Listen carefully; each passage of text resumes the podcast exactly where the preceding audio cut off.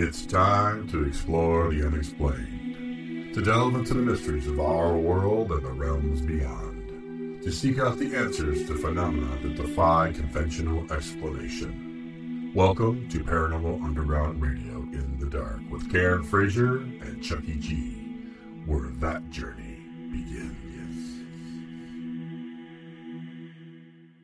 Good evening. This is Paranormal Underground Radio in the Dark with your hosts, Karen Frazier and me, Chucky G. And, of course, we have, di- we have discovered tonight that Mercury is in retrograde. spinning backwards and driving everyone crazy. That's what's going on right now. Right, Cheryl? Would you agree to that, much. Miss Cheryl Knight? I know. It was a year ago yesterday. Happy And also a happy you. National Paranormal Day, which was also yesterday. Yeah, that's right. Paranormal And Day was happy yesterday.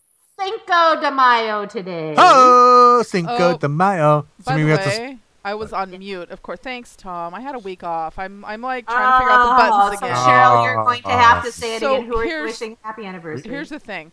I am wishing Bettina a happy Yes. anniversary. And Bettina is the haunted doll, the adorable haunted doll that Karen sent over to me a year ago. It is Cheryl's doppelganger. It's like little mini Cheryl.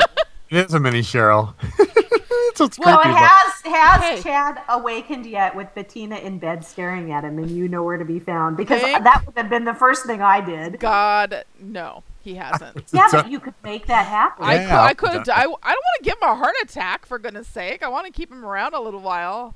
Yeah, you just put him on put on his chest, and when he wakes up, you're hiding. You you go, just put her there, put her Chad, there, I and love stretch, you. stretch her little hand out. So oh, then after he wets the bed, and you got to change the sheets. Then you Oh, know. no, no, no. no.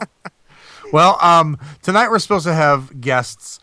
Okay, I'm gonna, I'm gonna go through this really long uh, list of what they do. Bob Christopher, who is the co-founder, tech specialist, event, uh, event, wow, evidence analyst, lead investigator, and equipment supervisor of NEPA Paranormal. Is it NEPA? Say All right. Uh, then we have Dave, who is the director of South Jersey Ghost Research. He's also the owner of the Ghost Hunter store. I know because I buy lots of stuff there. And he also is on uh, runs Sanctuary Paranormal. And I guess now he's a cast member of the Ghost Detective too. Man, he's got bam. it is like There's this so much the to night. talk. I know. There's going to be a lot This to talk is- about. This is the night, and because it's Cinco de Mayo, we're all drinking tequila. Yep. And we're, and we're going to speak in Spanish to him. Say, ¿Qué pasa? ¿Qué pasa, Dave? ¿Sí? Yo no hablo español. No, no hablo, hablo español. And he's, they're going to go, what? hello. And they're going to hang up on us. That's gonna. Margarita. Margaritas. I've never had a margarita. Are they good? What? Whoa! Oh I God, I think What? I've never had a margarita.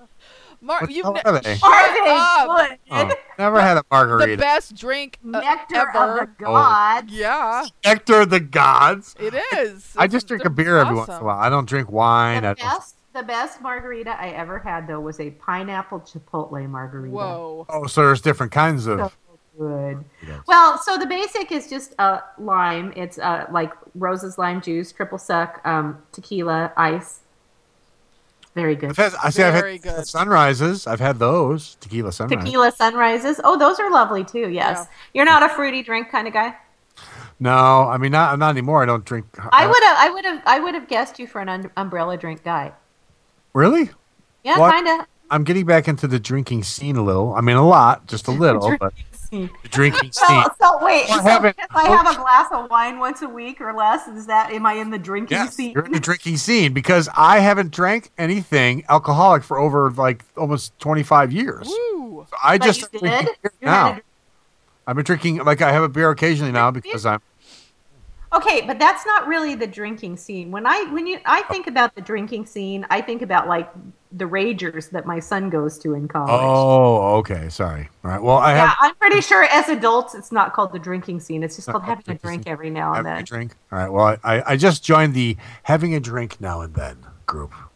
Was that all Oh, right? good for you. I've seen pictures of your beers. Yeah, I like a, I like having a beer. I, I always missed the taste of it, but I just you know it was so hard when I first started stopped smoking to stop drinking because they were kind of hand in hand.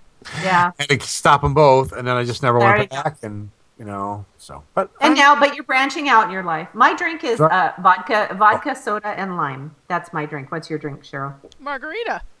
Margarita. Yeah. Yeah, that's why I And reacted Texas so strong. beer.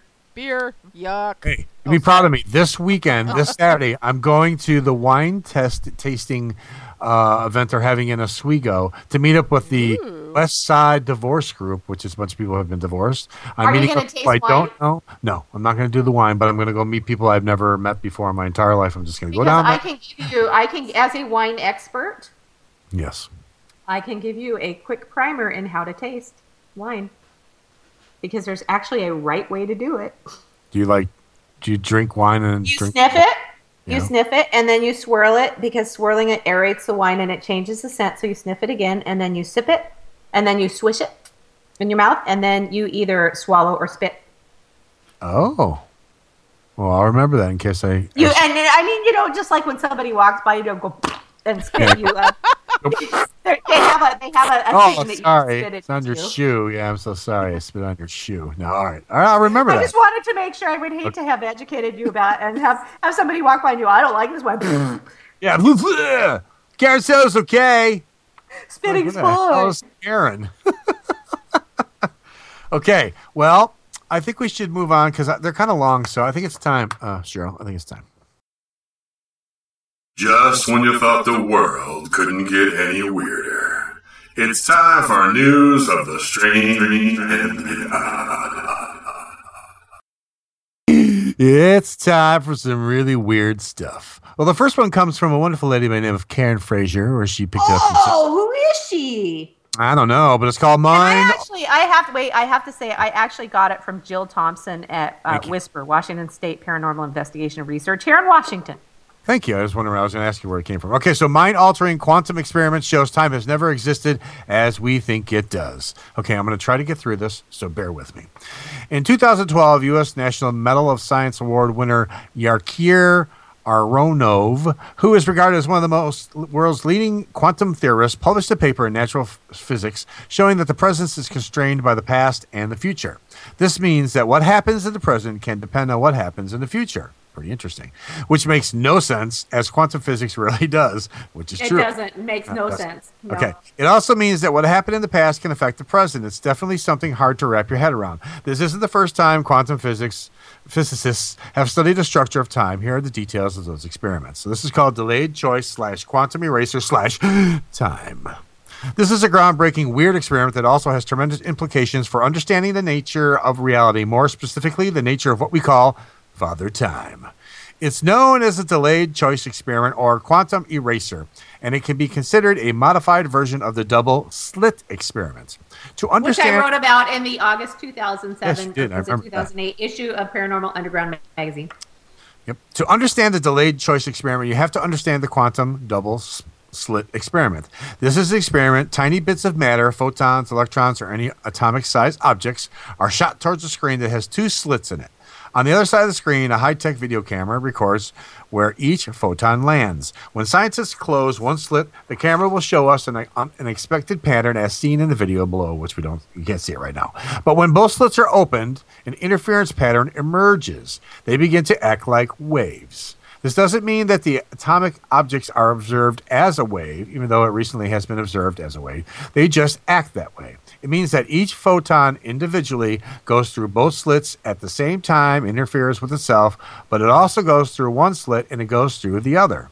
Furthermore, it goes through neither of them. So there you go. That's there will right there. The single piece of matter becomes a wave of potentials, expressing itself in the form of multiple possibilities, and this is why we get the interference pattern.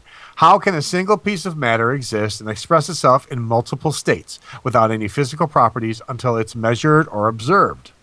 Furthermore, how does it choose which path out of multiple possibilities it will take?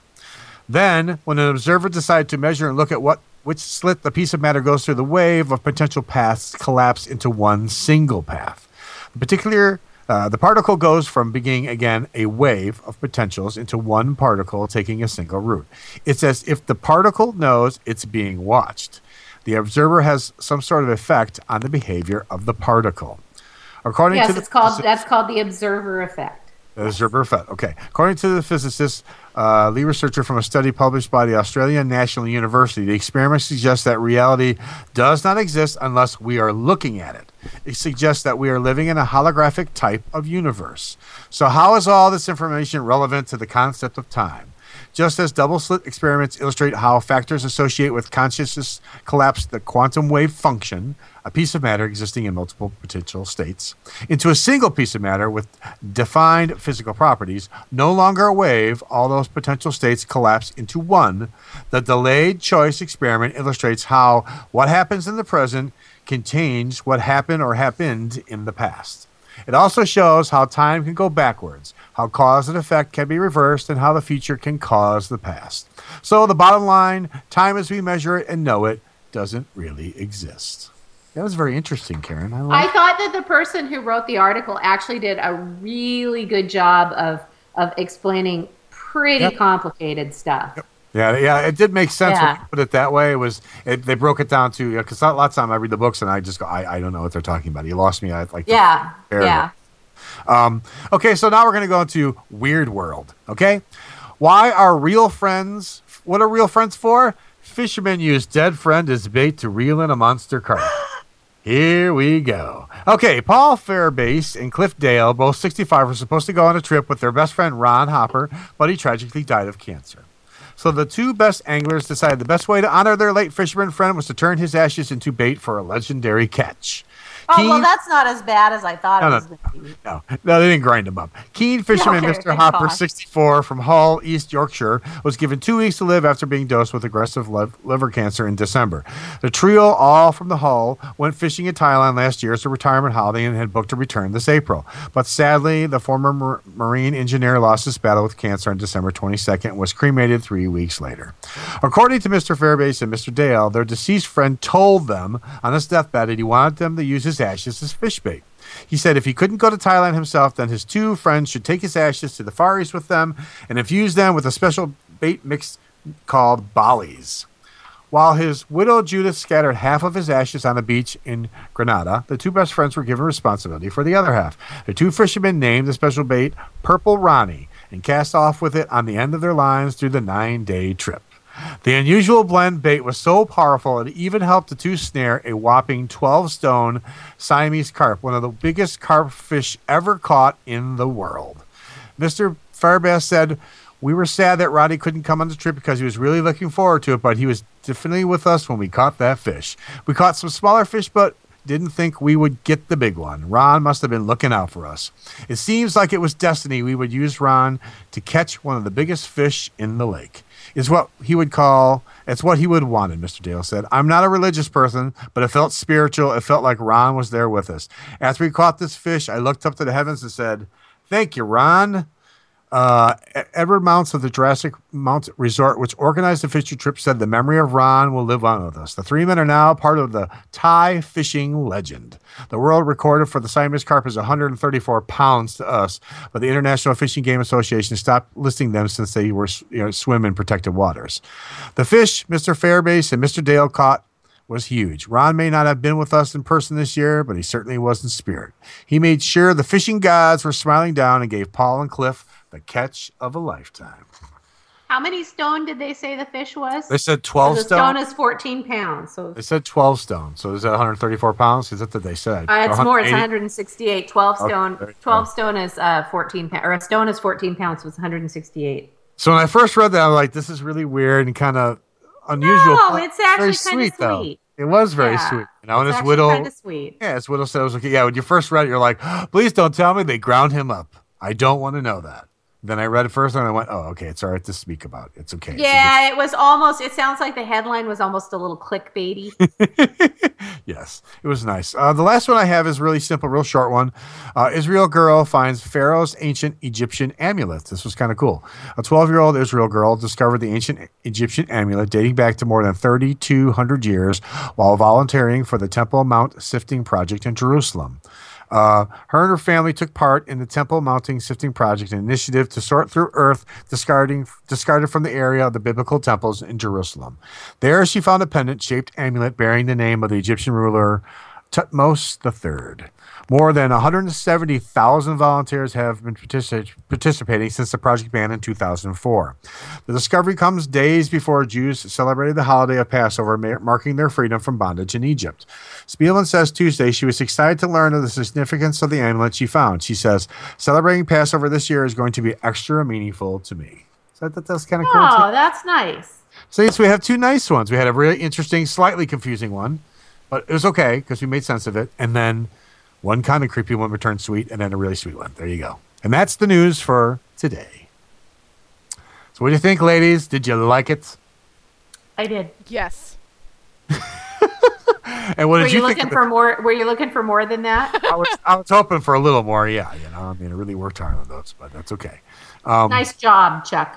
Thank Way you. to go. Atta, attaboy. Hey, high fives, high fives for all you. Boop, boop, boop. There you go. Hey, so Cheryl, what did you think about the fish thing? Did you think it was sweet too, or did you think it was? In just- the end, I thought it was. Sw- I thought it was sweet. I did. I mean, hey, if they're all in for it, why not? Right? Hey, yeah, yeah, that's what I figured. Like I, It's his I had to, so. I had to read the whole thing through before I was going to Yeah. about to uh, be talking about like the widow is angry because they took his ashes and ran away to Thailand. to do- Right. and that would have been kind of weird. No, that w- that turned out to be a nice story. That was So lovely. It was a lovely story for lovely Lovely. people and our lovely listeners. So we haven't figured out what we're doing for the, the big show yet, right? Not not on the big show. Not quite yet. We're The we got some 300th, you things. mean? Sorry, what? The 300th show? That would be correct. The 300th show. Oh, you know, I forgot to mention the most important anniversary of all. Not that Bettina's anniversary isn't important, Yes, Cheryl. I know. For those of you who have listened to most of our history, and I know some of you have, um, this is the anniversary of Boppy. What is it, seven years, eight years, something like that? The Boppy Uh, incident. let's see. 2009. The body. Six years. Seven years. The Boppy incident. Seven years. Oh. What, you're on this show and you don't know about the Boppy incident? What? No. Oh my god, No. that's the second. What? What? Share, share with me. Say what? What? Say what? What? What? Bop! So, Karen, wh- share, Boppy. Share. Well, so we were doing. Um, uh, we used to pre-record our podcasts and and play them. Um, and so we had pre-recorded this roundtable podcast, and it was you and me and Chad, and I think JD and Shannon Sylvia. I think that's probably who who it was. I believe so. And um, in the middle of this podcast, I was listening and I was editing it. And in the middle of this podcast, all of a sudden I hear this Boppy. And we were talking about the Dybbuk box at the time. And we analyzed the crap out of that thing, and, and uh, it was a big deal. oh, Teresa. Was Teresa West on the call too, maybe? Possibly.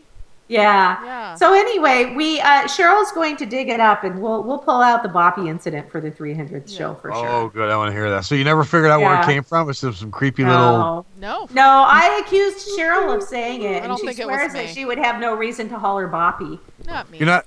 Well, it, uh, hopefully, like we're not gonna find on like one of their deathbeds, like Cheryl's deathbed. or something. She goes, "Okay, it was I have a confession. I have a No. confession, like the Patterson thing. It's really No, not it was. I if it. I don't think it was me. That's my opinion. But okay."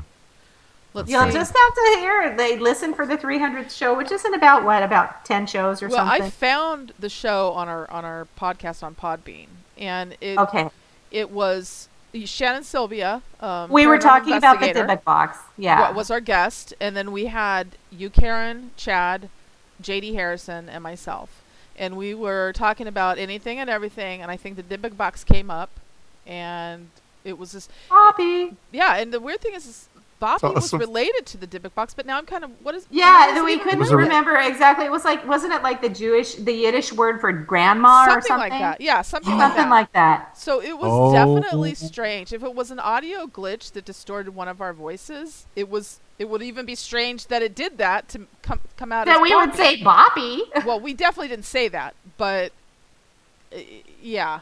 It, oh, it I, I want to hear this. I need I'll to hear it. this. Yes, Alright, and good. if you want to listen to it in the meantime, I don't even know if you can find it by listening to it. Karen pulled it out, and Eh, should- you but, should- you but should- I thought all that stuff went bye bye when the old site oh, crashed. it did go bye bye. However, we have the original interview still up, but we don't have sh- your isolation of it.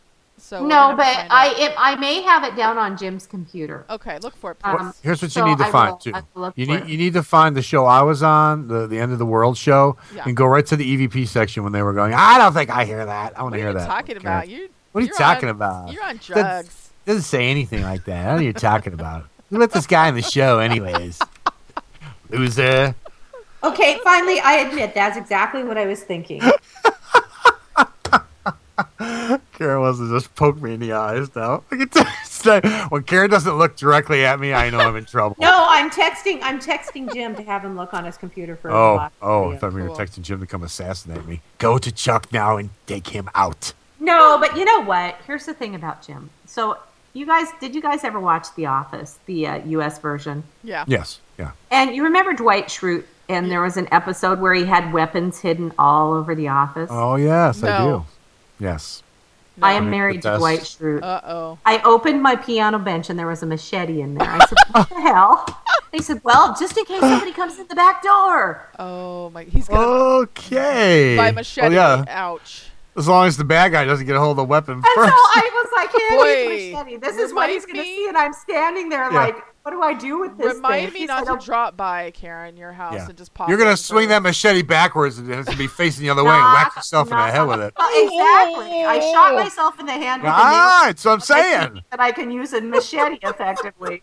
You're gonna lop yourself in the forehead, and the guy's gonna look and go, "Oh my god, she killed herself." I know what Well, happened. and then he's going to run out of there because he's gonna The blood and everything. for murder. Yeah, Just start throwing up. Oh my god! I have my ways. What a way to get rid of a, a, a burglar! Just start throwing blood. Well, if somebody breaks into the house and and I'm here, um, I do know how to use a gun, okay. and I'm pretty sure that I wouldn't shoot myself. okay. Although I shot myself in the hand with a nail gun, so again, You never know. you never know. That would be bad. I don't have any. I used to have all sorts of weapons around my house, swords and knives hanging on the wall, and you know, I don't have that anymore.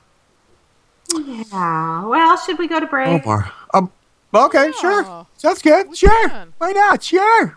Sure, sure, sure. Rob says, "Oh, and he's coming to Chehalis this weekend." Rob, as long as you don't walk into my back door when, first of all, I'm not going to grab a weapon.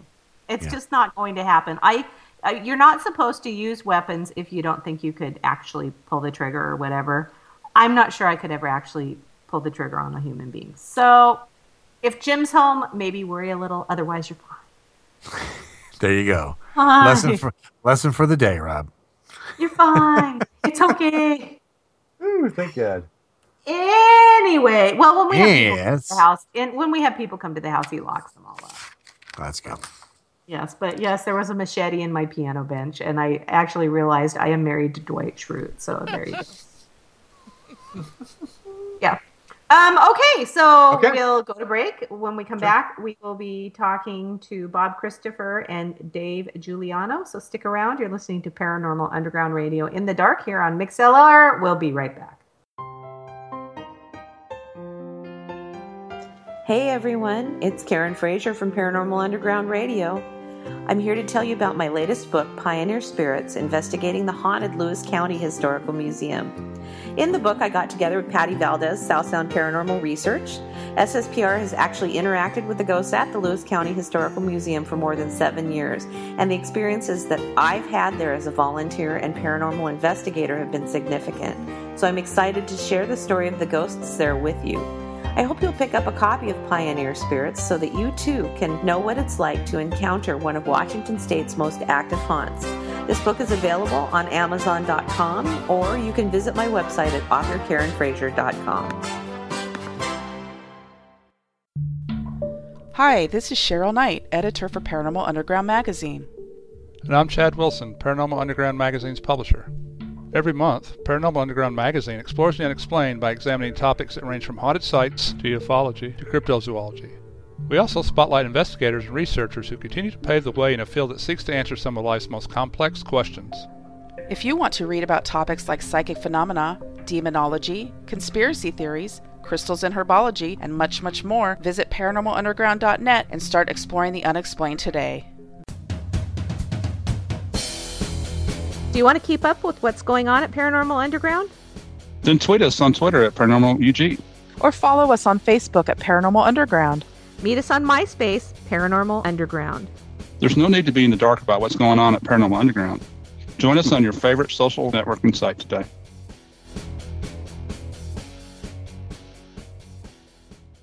My name is Daryl E. Berry Jr., longtime practitioner, researcher, and explorer of things metaphysical, mystical, and cutting edge, and founder and director of Next to Density, a research, education, and development effort for personal and thus global progress, transformation, and development. My current and upcoming books include Travel Far, Classes on A Course in Miracles, and Next to Density. For my books and other writings, videos, interviews, public talks, and workshops, and to schedule for consultations, classes, and courses, visit darrelleberryjr.com or nextdensity.org. Next Density. Change yourself. So, you're looking for the best in paranormal radio? Well, you just found it. Right here on Paranormal Underground Radio in the Dark. Join me, Chucky G, and my awesome co host, Karen Frazier, for topics ranging from the metaphysical to the unexplained. That's right. Every Thursday night at 6 p.m. Pacific, 9 p.m. Eastern, and other times in the flyover states on MixLR, we will delve into all things paranormal. And along the way, we'll, we hope to entertain you and have a few laughs as well. So, join us on Paranormal Underground Radio in the Dark, exploring the unexplained. We are back with Paranormal Underground Radio in the Dark with your host, Karen Frazier, and me, Chucky G. And we have no guests. I don't know what we're going to do. Mercury I retrograde. was just gonna say So, that. so here we want here's what we want to do. We want anybody that's in the chat room, like like my brother Tom, um, Bob, uh, uh, Rob, any, any all you people. I want Tom to call in too. Though. I want my brother to call in. Uh, Karen, can you give the phone number out? They can call. and They can ask us questions. We'll just no, I cannot, but Cheryl might be come able on, to. Cheryl, do it. I am. I'm gonna put it right in the chat room. I just did. Okay, it's in the chat room. Get your phones. Get your little thingies going. Dial in. Ask us cool paranormal questions, and we'll pretend like we know what we're talking about. Otherwise, we are going to um, just bore you silly. bore Yes, you silly. We're going to talk about really boring, non-paranormal. I can count to a thousand. Would you like to hear it? Hey, One, let's sing. Two, Oh, can we sing like a hundred, uh, one hundred dollars beer in the wall? 99 bottles of beer on. Hey, Oh, because I don't like beer. all right. There's the phone number. There it is, folks. It's 714-646-4197. and I want to hear people calling right now. Get your phone. Come on, Tom. Get your phone. Come on, call us. Call us, please. you're so boring. My God, what are we going to talk about? I don't know. what We're going to talk about. Let's talk about chipmunks. So I want to talk. No, I'm not going to talk about chipmunks. we want to. We can talk. About, Whatever. Whatever. I want to talk about that time thing. Well, oh, oh, yeah, yeah, yeah. Okay, cool. The mind-altering quantum experiment sh- shows time has never existed as a thing. We think it does. That, that thing. Yeah. Okay. Yeah. All right. Go. So I've always, I've always thought that that time is an illusion. right. and that's why um, and and so it raises interesting questions like if you're a paranormal investigator okay? And you realize that time doesn't exist in the way we think it does. And they have experiments proving this. So when we're communicating with spirits who are supposedly from another time are they actually just somewhere in time? And um, they think they're communicating with spirits as well Well, so there's like a slip in time, or you know, it a- just it that's-. That's an interesting theory because maybe we're not even talking to spirits at all. We're talking to their live bodies. Yeah, we're just talking to people, just in different. That oh, that would really be a trip, wouldn't it? Mm-hmm. Well, and I was mentioning to you um, off the air that with Reiki and distance Reiki, you can send Reiki back in time. Mm-hmm. So, for instance, if you um, had a traumatic experience in your life, right, when you were a kid or something, Okay. you can send Reiki back in time to yourself at that time to help you through that experience so that it shapes you perhaps differently than it would have otherwise. That's pretty cool. That's that's. All right. Well, if we're talking that way, then is death real? Do we really die? If we're talking, we can go. Well, it's a, just a transition, but yeah, go on. I'm saying, you know, like if, if you're talking like weekend, we're in, we're like the past is in the same zone as we'll say time, the same zone as we are, and the future's in the same zone. Then uh, is it just a continuous loop? No one's dying. It's just you know what I mean. It just keeps playing itself out, and I don't, you know what I mean. I'm, I'm my head hurts trying to think about that because then the person dies, but they then what? They just come back alive right away, and they're just back in that past Well, again, or I don't know, but yeah, I don't know. And if you think about it, because I believe that we live um, multiple lives. hmm yes, I believe in reincarnation. yes. And so, if that's the case, are we living all of those lives simultaneously? But because of the way we need to perceive time as past, present, and future, it Okay. seems like a different time, but really it's all happening right now. And what it is is the the um, multiverse. You've heard of the multiverse, right? yes, yes, I have. Yes. Okay. So what they're that's what they're talking about with the double slit experiment is that all of these um, particles exist as possible um, as they exist as a wave, right? And so they exist as a series of possibilities and infinite possibilities until somebody observes it, right? Okay. Right. Yep. So this part of my soul is observing the possibilities in this timeline. All right. Uh, Does that make sense, or did I confuse? Yeah. you? No. No. No. No. No. It kind of makes sense. So, so what? It so there they talked about the observer effect, and that uh, being an observer changes the outcome of something, right? Right. Um, or it affects an outcome. So my theory is is that I was talking about that you can send Reiki back to yourself to a different place and time. So all that does is it jumps your awareness to a different timeline where you had that Reiki available to you. Okay. Does that make sense? Yeah. Yeah. That makes sense. Yeah. That, that- yeah. That makes sense. It's just like it's so hard to grasp in my brain. Uh, okay, so do you know do you know about Schrodinger's cat? No, I do not. No, I don't. Okay, you've probably heard of Schrodinger's cat at least. Yes, I've heard of it. I Um, just don't know. So it's a it's a thought experiment. It's not an experiment that was ever done. No cats were harmed in the making of this this thought experiment. Okay. So Schrodinger's cat, basically Schrodinger, who was a physicist, postulated that if you put a cat in a box with a little vial of poison, and half of the time the poison breaks and kills the cat, and half the time the cat is alive, that cat in the box remains both dead and alive until someone opens the box and observes what happened to the cat. Yeah. All right. That makes sense because you don't Okay. know until Right. And so what that's called is the cat is i- i- in those two states, dead or alive. The cat is a uh, wave, uh, uh, uh, just possibilities, right? Right, And so um, basically, what that is is when you observe the cat, it's called wave function collapse. It becomes one thing or the other. Well, yeah, but when they're talking about that, saying, "Well, time's not there unless there's the observer." Well, people are Yeah. always observing, so there's always going to be time or Sure, but it's where think- your awareness goes to what? Hey, Bob, are you on the line? Yes, I am. Hi, Bob. You're listening to this, so you, or did you call to, to, to enter into our quantum physicsy discussion so that we can blow Chuck's mind? Pew. Well, Right. but yeah, but but it, but, but like I said, what, what were you just saying now? Because I said, well, someone's always observing. So if I'm not observing, exactly. you guys are observing. It's still But here. here's what it, it, it matters for you because who's the observer in your life? me, of course, me. Right. So if your life exists in all of these possibilities, which would be the multiverse, all the various possibilities, where you put your attention collapses that wave function into one thing or another. And that's how you, so you're the Oh, observer. okay. So in my life, I'm the observer, and my awareness may jump to different timelines. So as well. So you So- so- exist in all of those possibilities. So we exist as friends in, in Right. most of those possibilities, probably. There are probably some that we don't. Because I was probably a bitch to you at one point or something, and, and one of them. Oh, Um, well, you know, it happens.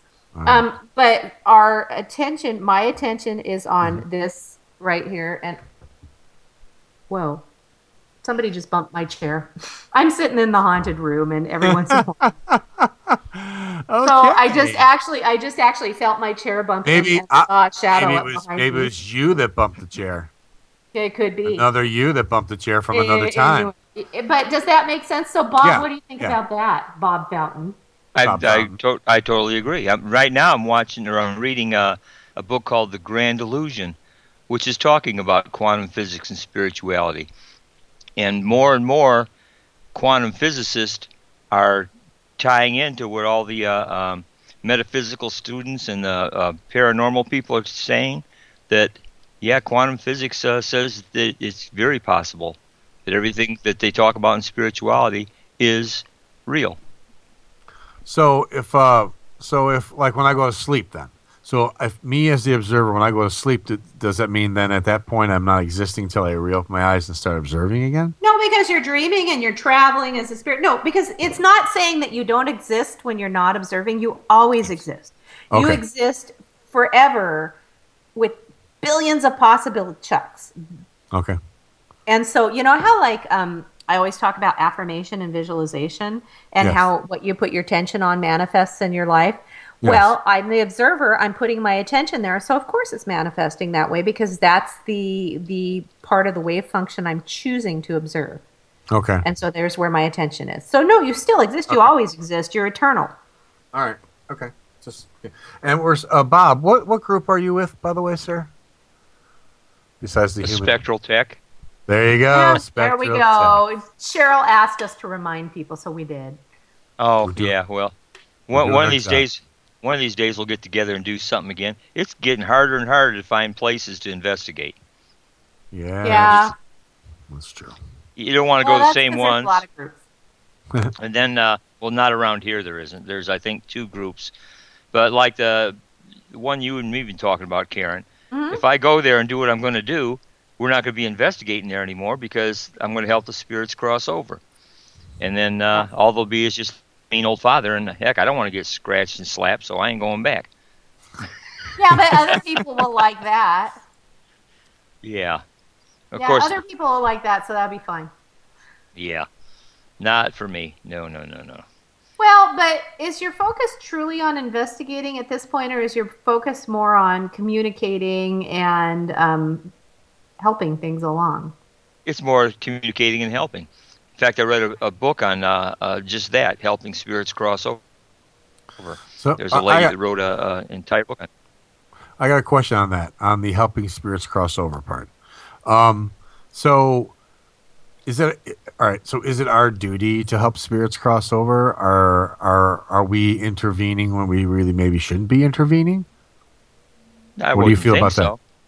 That? Well, I mean, you know, maybe they're here for a reason. Maybe they're supposed to be here. Maybe they're Yeah, but here's the thing: then they won't cross over until they're not here, until the the reason is up.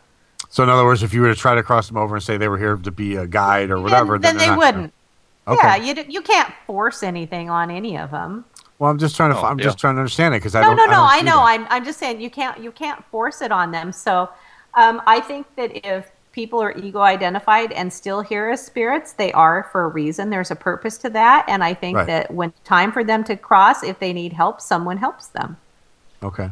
So and then if they're not can, ready, they won't go. So do you like when you go to a place to do this? Can you tell if they're ready? Will they tell you they're ready? What you know? they'll like, how's you. it? Okay. Though, though, In fact, that's that's what happened with me.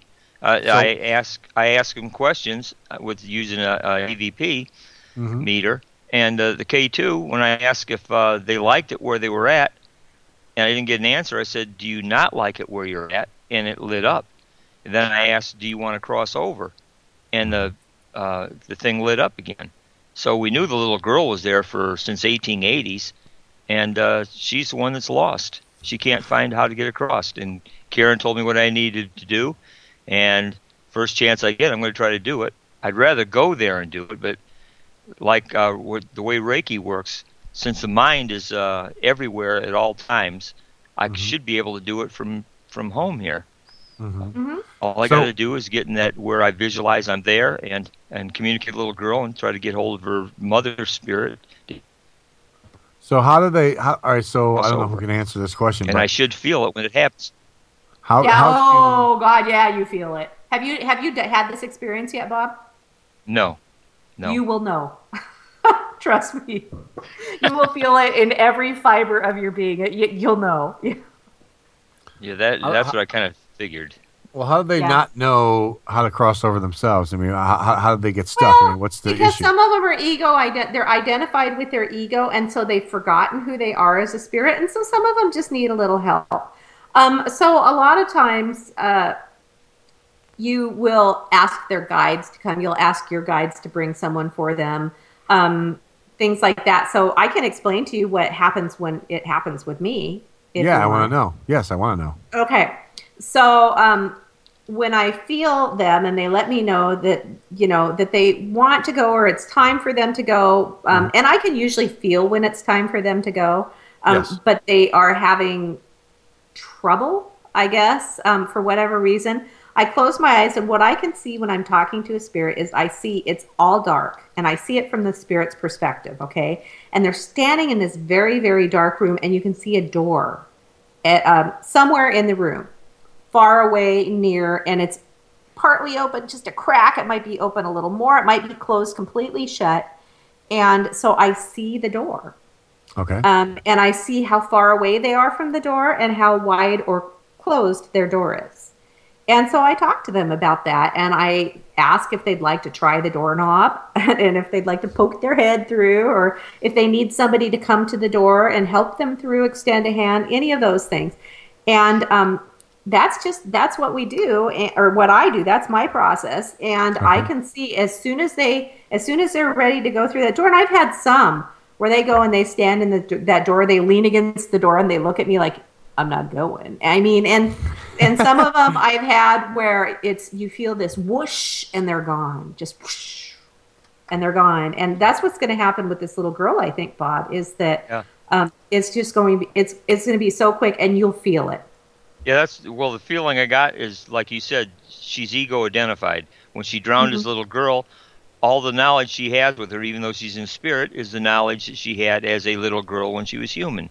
So she Yes. hasn't got that ability. Where an older person who's lost that ego, they know what they can do. The Civil War soldier, he he pretty much Sometimes, but some of them remain ego identified too. If you were a really strong ego for whatever reason in your life, whether it was through abuse or um, having a lot of power or whatever it is, a lot of times they forget. Yeah, Rob, uh, Rob St. Helen and, and Chad is talking about Leonard, um, and you, you probably know of Leonard, our, our little boy from Wellington, and um, yeah, he went, you know, and it was hard to do. He was a little guy. He was uh, very young. He was ego identified.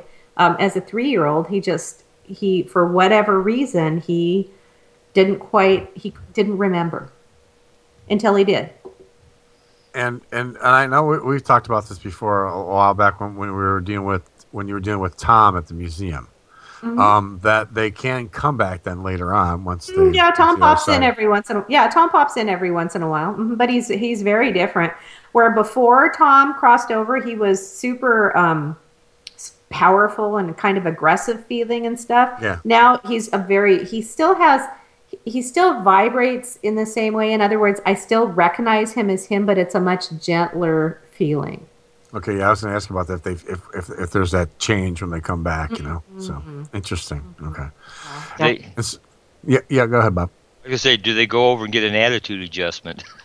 Well, they no, they go over and they remember who they really are. And once Yep. you connect to who you are as spirit, um, you lose all those rough edges that the rough edges that we have as human beings, in embodied human beings, we have it because of our egos. Well, have you noticed too when you meditate all the time, your dreams, the nature of your dreams change a lot? Yes. Oh, yes. yeah, yeah, yeah. I 'Cause thought I I was think- the only one that was experiencing that. So go ahead. No, No. because what what happens is is that's exactly what happens. Your mind starts connecting with the part of you that's really you, the part that's in your subconscious you can't see, and it starts bringing up stuff that you'd never thought of before. Uh, one of the things I woke up one night, my leg was just hurting so bad, all I could smell was gunpowder around me, and uh, I just got this feeling I was a Civil War soldier and I got my leg blown off, and which was kind of funny because I lived up north for thirty some years. I moved down here, and somebody said, "Well, do you like it down there?" I said, "Well, yeah, I never liked the north. I always wanted to be in the south." And I thought, well, most likely, I used to joke about it that uh, I was probably a Civil War soldier. I did something to irritate the Lord, and he made me come back as a Yankee. So that'd be like if you were, you know, if you died a Cubs fan, and were born a Sox fan. Is that what you're saying? Yeah. Well, that's just karma. That's not God. God doesn't get retribution. That's just your own karma, man. Yeah, it's just coming around Yeah. to get you. Well, that's interesting. All right, so let's talk about let's talk about uh, negative or hostile um, spirits. I mean, now we're talking about how you if they don't want to go, they're not going to go. But how do you deal with negative entities when you know you got to move them and, you know you got to get them out of there? Is that You different? can't. You can't can't I know. move them until they're ready to go. You can't force any to go. And I know that there are mediums and psychics who say, "Oh, we well we moved that person on." Well, it's just Yes. not the case. It only moves on. People only move on if they want to. So, you know, I mean, I've come across some spirits who are real assholes. I'm not going to lie. Um, Okay. You know, they're not um, demons or anything like that. They just weren't nice people in life, and they're still identified with that not very nice person, and so they do not very nice things because it's what Don't they did in think life. also- It's who they're. Go ahead. Don't you th- don't you think also that some of the negative entities that you experience weren't human? Um, that's uh, the with. other thing I believe. Yeah. Yeah they're they're not going to cross over to where a human spirit might Yeah. cross over. They're going to they have their own dimension they came from, in which quantum theory talks about, and they're not going to the same place everybody else goes. So totally different ball. You know, I don't think that that's necessarily true. I think we all ultimately come from the same place. Yeah. Um, but I think what happens is the ones that aren't human and have never been human, they don't understand the human experience, and we don't understand their experience, and so the vibration feels very different. So we feel it as negative, and we experience it as negative, but we just don't understand because they haven't had the same experiences we have. Um, so that's my theory about the negative, super negative, inhuman type entities. Is it's not that they're bad; it's that they kind of have a different value system, maybe even, and so they're acting from their own sense of value system, and it's it's not an experience we understand, so we we experience it as negative, and also their vibration is different than ours because they're just as ego identified with whatever they were as we are with what we are, right? And mm-hmm. so they vibrated. At, well, you're ego identified, you vibrate at a different level than when you're no longer ego identified. And so their vibration feels really heavy to us or really different because it's foreign to us. Interesting. Well, then- That's my theory. So then, when we're all right, so let's so let's. I don't, I don't I don't know a lot about this particular topic, but you know, when we're talking demons or such, you know, when you're talking like exorcisms and stuff like that, is that's a that's a whole different realm of what we're speaking. That's of now, right? religion. That's religion, in my opinion. What do you think, Bob? Yeah, I, I, I was brought up in a church school and listened to all that, and then I started when I got old enough to do my own thing. I started reading about all the great religions, and most of them seemed at some point they started out with a good thought, but then they decided to manipulate people. And almost every religion's got some kind of punishment if you don't do what they tell you you need to do. Right. And that's- Religions are about people and power and control. Yep. So that's why I'm taking the metaphysical route. It's basically it's it's not religion, it's spirituality. Right. So Exactly. uh, Because I've never run anything bad. I mean, not nothing like it's uh, that I've heard, you know. And I've been doing this thirty years. I mean, I have never run into anything like that. Negative, yes. Cranky, yes. Likes to swear a lot, yes. But I mean, nothing, you know, uh, that was, you know, that they, they, they put out there. Uh, otherwise, I've never I've never come across it. Once. I did Once. I did once at Waverly Hills. Oh, hmm. And what I did once. you did once? See, if I see. I've never. I mean, I've had touched and scratched maybe, but nothing, uh, anything other than that. So, what did what, what did you have, Bob? I just got overwhelmed with dread. I was walking down on third floor. They got a thing called the uh, uh, creeper. It Yeah, comes creeper. up to you. Mhm. Yeah. Well, I was I was down close to the end of one of the hallways by myself because they were doing an EVP session. I find them boring. They, they you you sitting there talking to dead air, looking like an idiot. So I went off down one of the halls by myself, and I was way down at the other end. And all of a sudden, it's like you'd feel if somebody was coming at you with a knife, and you know you're going to die. Right, that feeling, and it just kept in waves coming over me. In fact, I I don't scare very easily. I walked backwards about 30 feet out of there before I turned around. And what was funny about that is the team finally caught up with me and said I was an idiot for going off by myself. But uh, they started walking down there. I figured, well, I'll show them. I ain't going to say anything. They got the same area, and all of a sudden they became overwhelmed with it. It's, so whatever was there, I mean, it was just like pure evil. And I decided I See, didn't but uh, is it pure evil or is it just something that a vibration we don't understand and so it comes across? We interpret it as pure evil, but I truly believe that it's just another being that hasn't had the human experience and so we don't understand or, or and, and the vibration Well, yeah, or strikes tried, terror in us. Or try to manipulate your mind to do that just to get you out of there. Yeah, yeah, exactly. So yeah, and and the one that we had was a, a private residence that um, I was doing with South Sound Paranormal Research. Patty's in the chat room. She probably remembers it. Um, and uh, there was just some kind of weird stuff in the house and stuff, but it was in the garage. There was something in the garage, and it, and um, we had a ghost box. And I said, we're going to get some weird language on this ghost box. And we got like what this guttural kind of Celtic sounding language on the ghost box. And it just didn't feel like a spirit as I know it.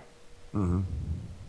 And it was, and, and it felt dark and it felt awful. And um, yeah, I, we, we didn't like it. Yeah, I mean, I've gotten ones where I maybe feel dizzy or nauseous. Um, like we went to Mineral Springs in Alton.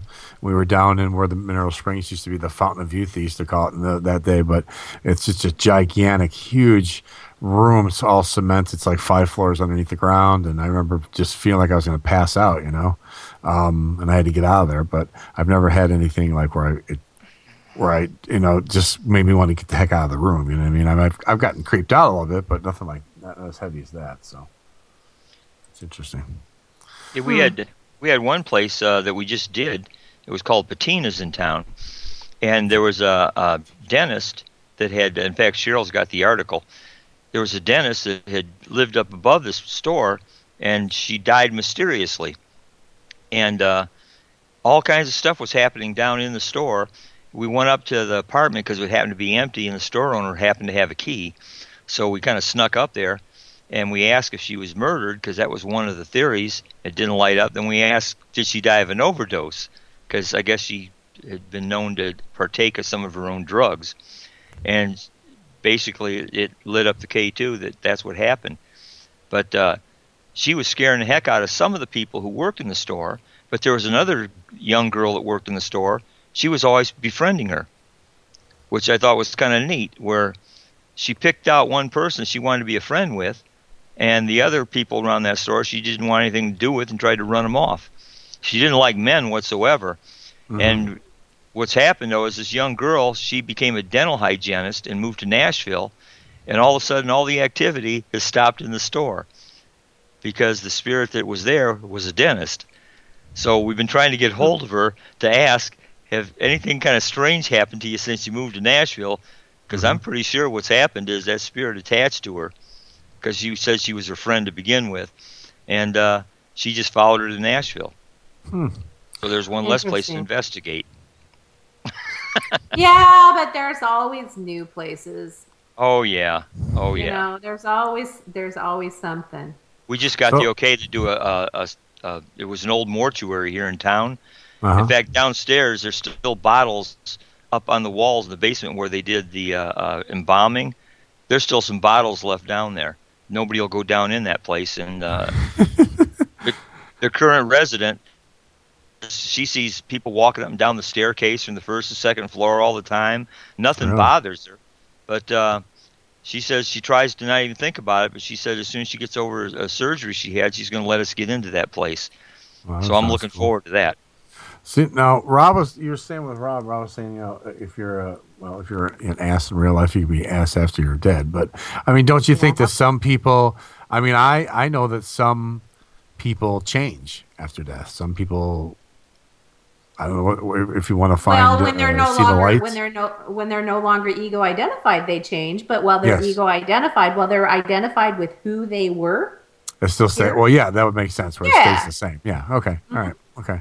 Yeah, because I mean, I, I know, like my father, for instance, you know, was not a very uh, a nice guy, at least to me, anyways. We didn't get along, you know. So of course, I added to the issues too. But I know that he's t- totally different now, you know, in the afterlife, and he's actually one of my spirit guides. So it's kind of interesting that that that happened. And there, here's another question. So we're talking about spirit guides. Uh, some people believe spirit guides cannot be our loved ones. Some people believe they can. Um, Karen, what's your thought process on that? Can people be spirit guides? Is that what you? Yeah, like yeah, if they're if if they were you know people you knew in life, you know your loved ones, can they be your spirit Um, I- guides, I- or is it has to be so different? so here's what I think. I think Okay. that we have spirit guides who are our spirit guides um, through phases of our spiritual growth, usually over lifetimes. Okay, And so, um, can I use your dad as an example? yeah, sure, it's okay. Okay, so your dad came into your life in the way that he presented in your life as a guide to allow you to learn certain lessons. So even though it seems like it was a bad act, Yeah. it was an act of love what he was doing, of spiritual love. Mhm. Not, you know, because I'm not saying hitting you is love, clearly Yeah. Right. or things like that. But it was an act of spiritual love that he allowed himself to come into this lower vibrational form and be a complete tool hmm because he was your guide and that was a lesson that you were needed to learn and he loved you the spirit you the spirit Yeah. of who you are enough to come into your life and present in that way and and now he's reverted to your guide form Right. Yeah. That's interesting. Yeah, because he's very protective now, so it's like Mhm. totally spun. Well, he was before too. I mean, Yeah. so it's hard to separate when we're embodied. It's super hard to separate um, spiritual from the way people are in their lives. So, Mhm. like, I can look at my ex-husband who was a narcissistic douchewad and still is, um, and think, "Oh my God, this guy has," blah, you know, but he's the father of my son. That's Right. an act of love that his spirit came and gave me this child. Um, he, I am such a stronger person just for having been with him. My son is a stronger person for having been his son, as Mm. far as dealing with a narcissistic douchewad. I mean, so I, it's hard, but it's hard for me because he's still a narcissistic douche and he's just a creeper in my life, um, and he's not nice to his kid. And those things are hard to separate from the fact that I realize that as a spirit, we've gained so much from that. So his spirit is behaving in a loving manner, even though he, the person, isn't. Mhm. Okay, makes sense. So, uh, topic of meditation. I'm just kind of curious. Like Bob, for instance, you you meditate. When you meditate, do you go somewhere in particular? Do you connect to something particular? Is it just all nothing? I mean, what what No. happens when you what, what happens when you meditate? There's there's no way your mind's going to get quiet. That just isn't going to happen. Right, It's just how it's just how you observe your mind. If I mean, Yes. if all of a sudden you're thinking about stuff you have to do tomorrow, Mm-hmm. and that's what you're thinking about, that's one thing. If you're sitting there observing that all of a sudden I'm thinking about tomorrow popping in my mind, and you kind of separate yourself from that. I've been able to do that since I was a kid. I Yeah. sit there and monitor my own thoughts, going, Mhm. "Well, this is a stupid thing. How did this pop in my mind?" So when I meditate, that happens a lot. But if I go in with affirmations, saying I want to see certain things or do certain things, uh, one time I did an affirmation I'd like to meet my spirit guide. Well, for the next 20 minutes, I had 15 different faces. I mean, get within inches of me to where I could see their pores, I could feel their breath. You know, it, it popped in. I thought, well, that could be my own mind just going nuts, or it could be seeing one of my spirit guides. Mm-hmm. Yeah, same 'cause I- spirit guide. I might not have the same. This life, I might have, you know, John as a spirit guide. Next life, because I'm supposed to learn new lessons, I need a different spirit guide, possibly, that would be better suited to help me with those lessons. Right. So I might have had a hundred spirit guides over my lifetimes. Mm-hmm. What about you? Karen smiling? Are you agreeing, or have you got your own? Uh, Well, so um, I think that we have a spirit guide who kind of goes with us all the through time. lifetimes. But I also think that we have others who guide us for during different parts of our life, during different lifetimes, because they have different skill sets and different knowledge, just like we do when we're alive. Um, so yeah, I, I totally, I, I think you were probably seeing those who are there and guiding you, and probably it was um, not just guides, but uh, just people who are watching over you and sort of, um, uh, and spirits that have agreed to be with you in this lifetime, even in an embodied form, to teach you the lessons that you, the to help you reach the goals that you set for yourself before you came here. Yeah, and sometimes you, you wonder, are, are they? Was that my spirit guides, or was that some of the faces of myself in past lives? Uh, could be too. That because I mean, it was too. it was different races, different ages, different nationalities. So Yeah. it was just a cross section, everything, which wouldn't normally pop in your mind. See, that's that's one of the things with meditation. If just day to day mundane things pop in your mind, it's probably your physical mind just doing what it does. But if all of a sudden you, Yeah. you get stuff coming in your mind that's just totally out in left field from what you would normally think, you kind of need to pay attention to it because it just didn't pop in there on its own. It's, Right. it's Right. something trying to talk to you or tell you about. Mm-hmm. Yeah, Yeah. Well, I did a meditation. Um, so I do something called inner light consciousness meditation sometimes, not not as often as I should. Um, but I did this inner light consciousness meditation to meet my guide. Um, and it's what I'm going to be doing this weekend at the class on Saturday that I'm teaching. Is uh, I'm going to do a, a, kind of a modified guided ILC meditation so people can meet their guides. But um, so my guide came up to me, and uh, he's a really funny guy. His name is Paul, and I think he's got to be like my main guide. Um, and he dresses in costumes because, and and it's not like um, it's it's not like just kind of run of the mill costumes. He dresses in these outrageous, uh, almost like culturally insensitive costumes. It's it, so it's, it's kind of funny because he'll come one day and, but because he can take on any form you want, his costume changes, but it's still always him. So one day he came and he had a big long Fu Manchu mustache and he was wearing a kimono and you know, another time he comes and he might look like Groucho Marx. So he's just, I, and I think he does it because he knows I get bored easily and um, I like change. And so he does it because he presents in a way that, that he knows that I'm going to be amused by or relate to or that type of thing. Interesting. Yeah, I mean, I take I when I do when I do mine, I take my I take my. It's funny because I take my thoughts and I uh, throw them into a folder. That's how I look at it. When I go into meditation, I take all my, my physical thoughts. I say, okay, time to put them into a folder and just kind of stay open. And that's when I'll start winding up in like different places like that painting I had made where I was like, all of a sudden here's this bridge and here's this water and there's the log cabin and there's the, you know, there's a town beyond it and I can see the houses over here. And then one time it was just recently, it's kind of started to change up a little where I wound up, I think it was like the old West because it was like all like very orangey looking, you know, with the sand and the, the, the way the sun was going down. It was like this old west town with like the old wooden, you know, uh, wooden step ups to all the different buildings and stuff. And uh, uh, it just was interesting because things are, uh, they were always, I was always going to the same place.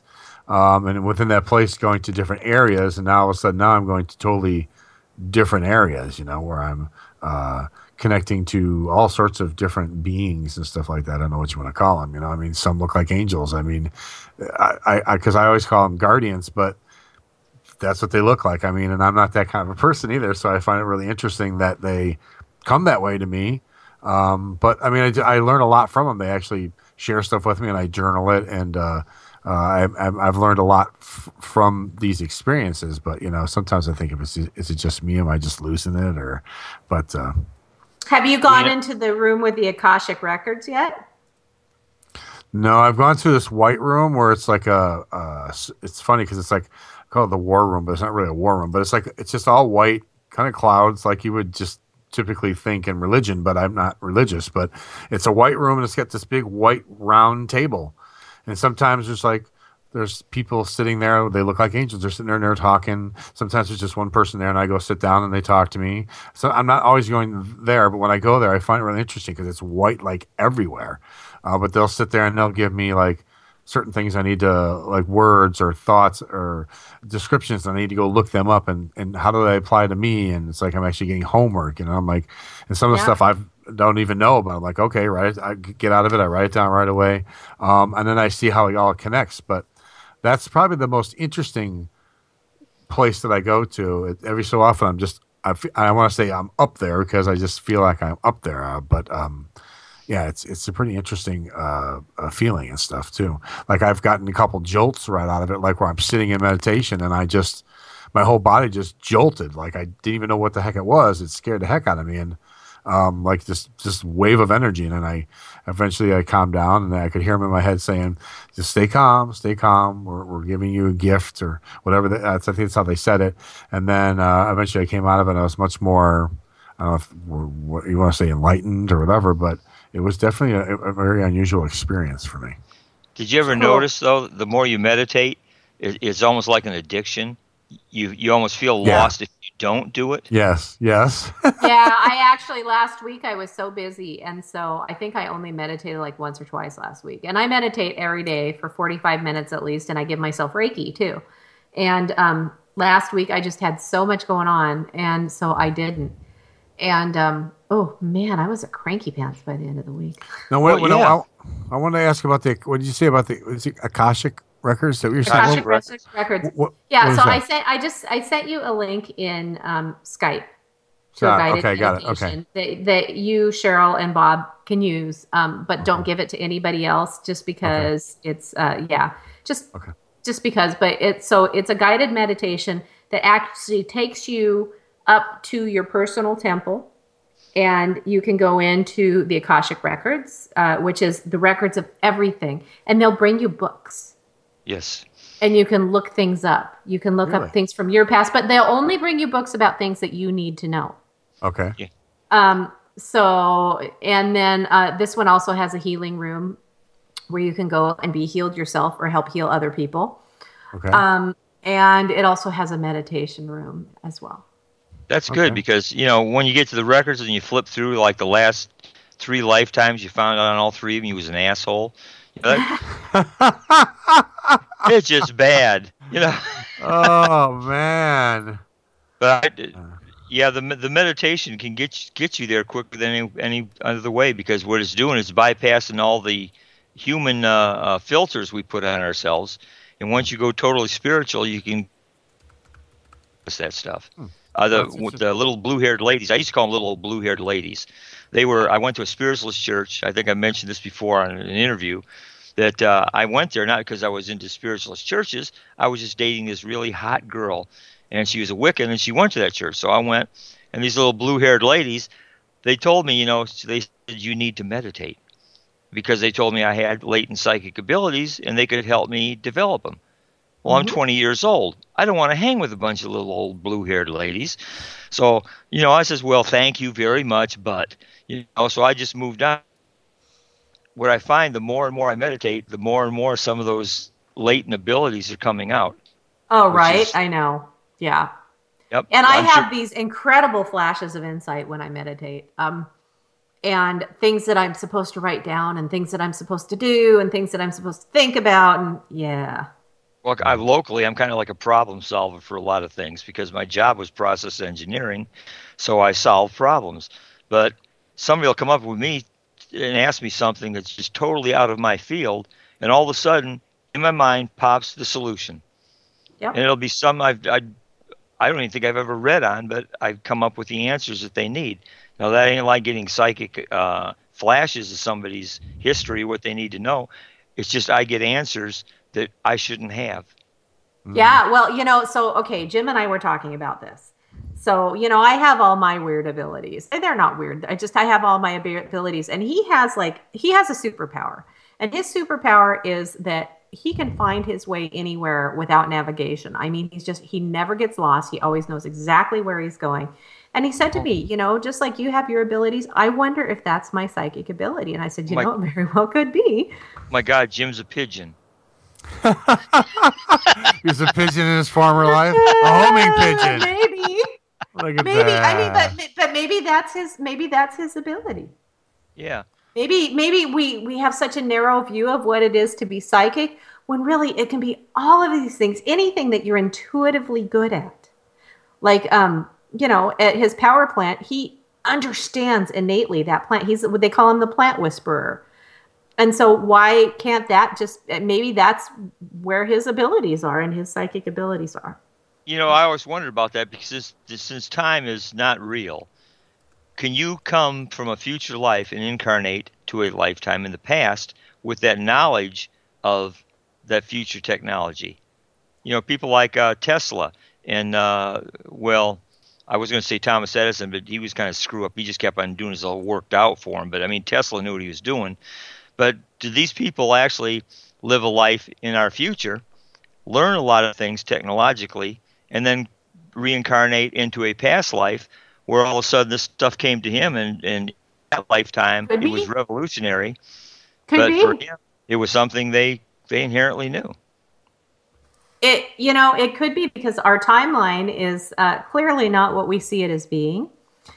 And everything is happening in the moment of now. And we just, in order to make sense of it in our little linear brains, we need to see it as past, present, future. We, you know, kind of march through time just like we march through space.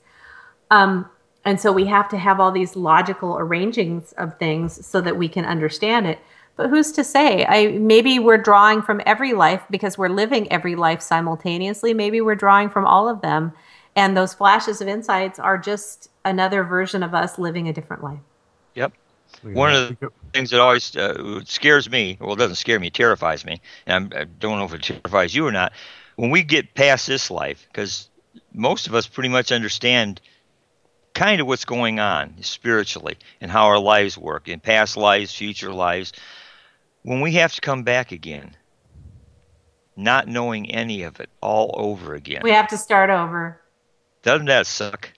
No, because the soul knows. I mean, so I you you learn progressively, and and so yes, it does. Um, but you know we do it eagerly it's just like we go to into a movie or a play not knowing any or reading a book Oh, not yeah. knowing anything about it and we are eager to start that new book or that new movie because it's an adventure and it's something different i think that our souls kind of do the same thing Yeah, but so, I mean, so as you know- human beings it totally sucks but as spirits nah i get it yeah. Well, when you get over the other side, you realize next time you got to come back and you got to be the asshole. That just ah Well, I, I, I wonder if I wonder if there's like so many different kinds of us in different like levels. Maybe we could just write ourselves a note. And we Yeah, come back and say, remember all this stuff? Oh yeah, I do. Wouldn't that be like Arnold Schwarzenegger and uh, Total Yeah. Recall? Yes. If you're reading this now, you know, you're me, pull the big ball go. thing out of your nose. Bam. There you go. Well, we agree to forget. We agree to forget because it's just like when we go into that movie, we agree to suspend disbelief, right? We agree to allow ourselves to be immersed in the world that the movie has created for us. Well, yeah, because And it happens with varying degrees of success depending on how stupid the movie is. Um, but but we have agreed as we walk in the door that we're going to suspend our world to enter into the world of the movie. And so it's what we do as spirits coming into a new life. And there you have it, folks. Well, we're gonna be wrapping up soon. So, do we want to do like bid business like we usually do? The Business. business. I need to get off. We're here. ending. Uh, Yeah, we're- Bob. Whoa, I hit the that roll, sounds man. like a personal thing, Bob. Well, you- you're cutting into my rum time. Uh, Can you Uh, guys uh, see me? Oh, I'm so sorry. Oh, I didn't see. I didn't see. Oh. You did pop up as a as a video. Oh well, that's good because I'm I'm trying to down a bottle of rum here. Oh, we'll have a good time. Well, this is my this is my fun night. I, the right. wife doesn't come out here because she thinks I'm nuts doing all this anyway. So I get to sit out here with a bottle of rum, listen to you guys, and by the end of the night, trust me, you're funny. Oh, Oh, whoa! We're not funny at the beginning. so it's just it's just rum talking, right? I see. Yeah, All I'm, right, banned, thanks. I'm banned from the show forever. Well, there you go, Bob. No, Thanks, I'm- Bob. You saved the show.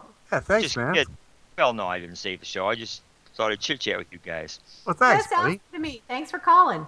Yes. Okay, well, I'm getting off, so somebody else can at uh-huh. least say say something. All right. All right. All right. Bye, Good Bob. night. Good night. So Cheryl has to pack her car because they're going on a trip, and Going so since we didn't have since we didn't have guests tonight, uh, Cheryl thought that this would be a good opportunity for her to pack early. So we're actually going to end in about seven Yeah, it's minutes. Cheryl's fault. It's all my fault. Cheryl. Cheryl. Ah. Wait, Cheryl, where are you going? Where are you going, anyways? We are actually moving my son back to California. Oh. Yeah, I'm not happy about it. No, No, the angels are not No. singing.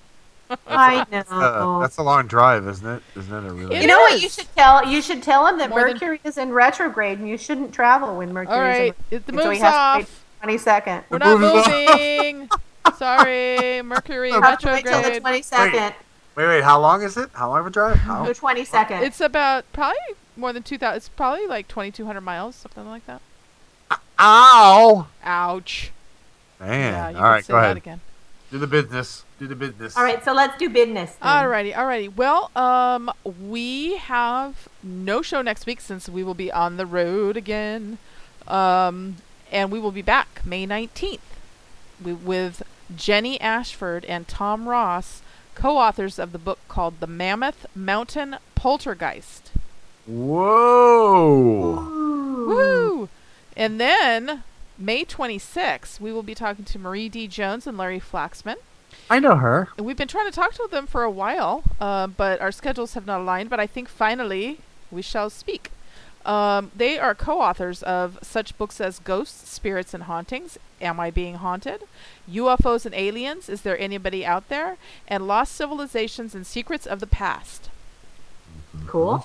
Good stuff. Hey, I would also like to remind you that I am not going to be here on the 19th because I'm going to be on in in, in uh, Portland with uh, White Light Paranormal Insight, who does a, a haunted tour the third Thursday of every month, and I've missed it for months. And and so um, I just in case you know you were bringing on a co-host for Chuck or something, uh, I just wanted to remind you that that is looming. well, we shall miss you. It sounds like a lot of fun, though.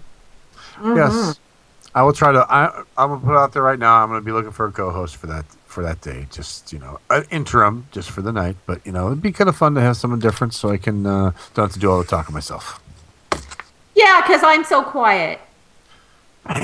Oh, I thought you meant you mean just that night.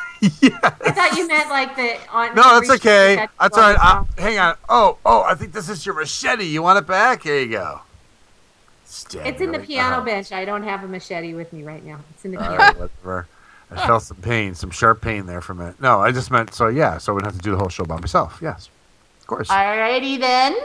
There you go. So uh, nice of Bob yes. to give us a call. wow, I love that guy. Because he was afraid it was going to be a whole chickmunk thing again. It would have been funny. Would it? People, yes, it, yes, it, yes, it would. I would think it would be. Cheryl saying no. Whatever, Cheryl. I'm, I'm Whatever. glad that Cheryl's you saying no find my inability to pronounce a word hilarious. it is funny.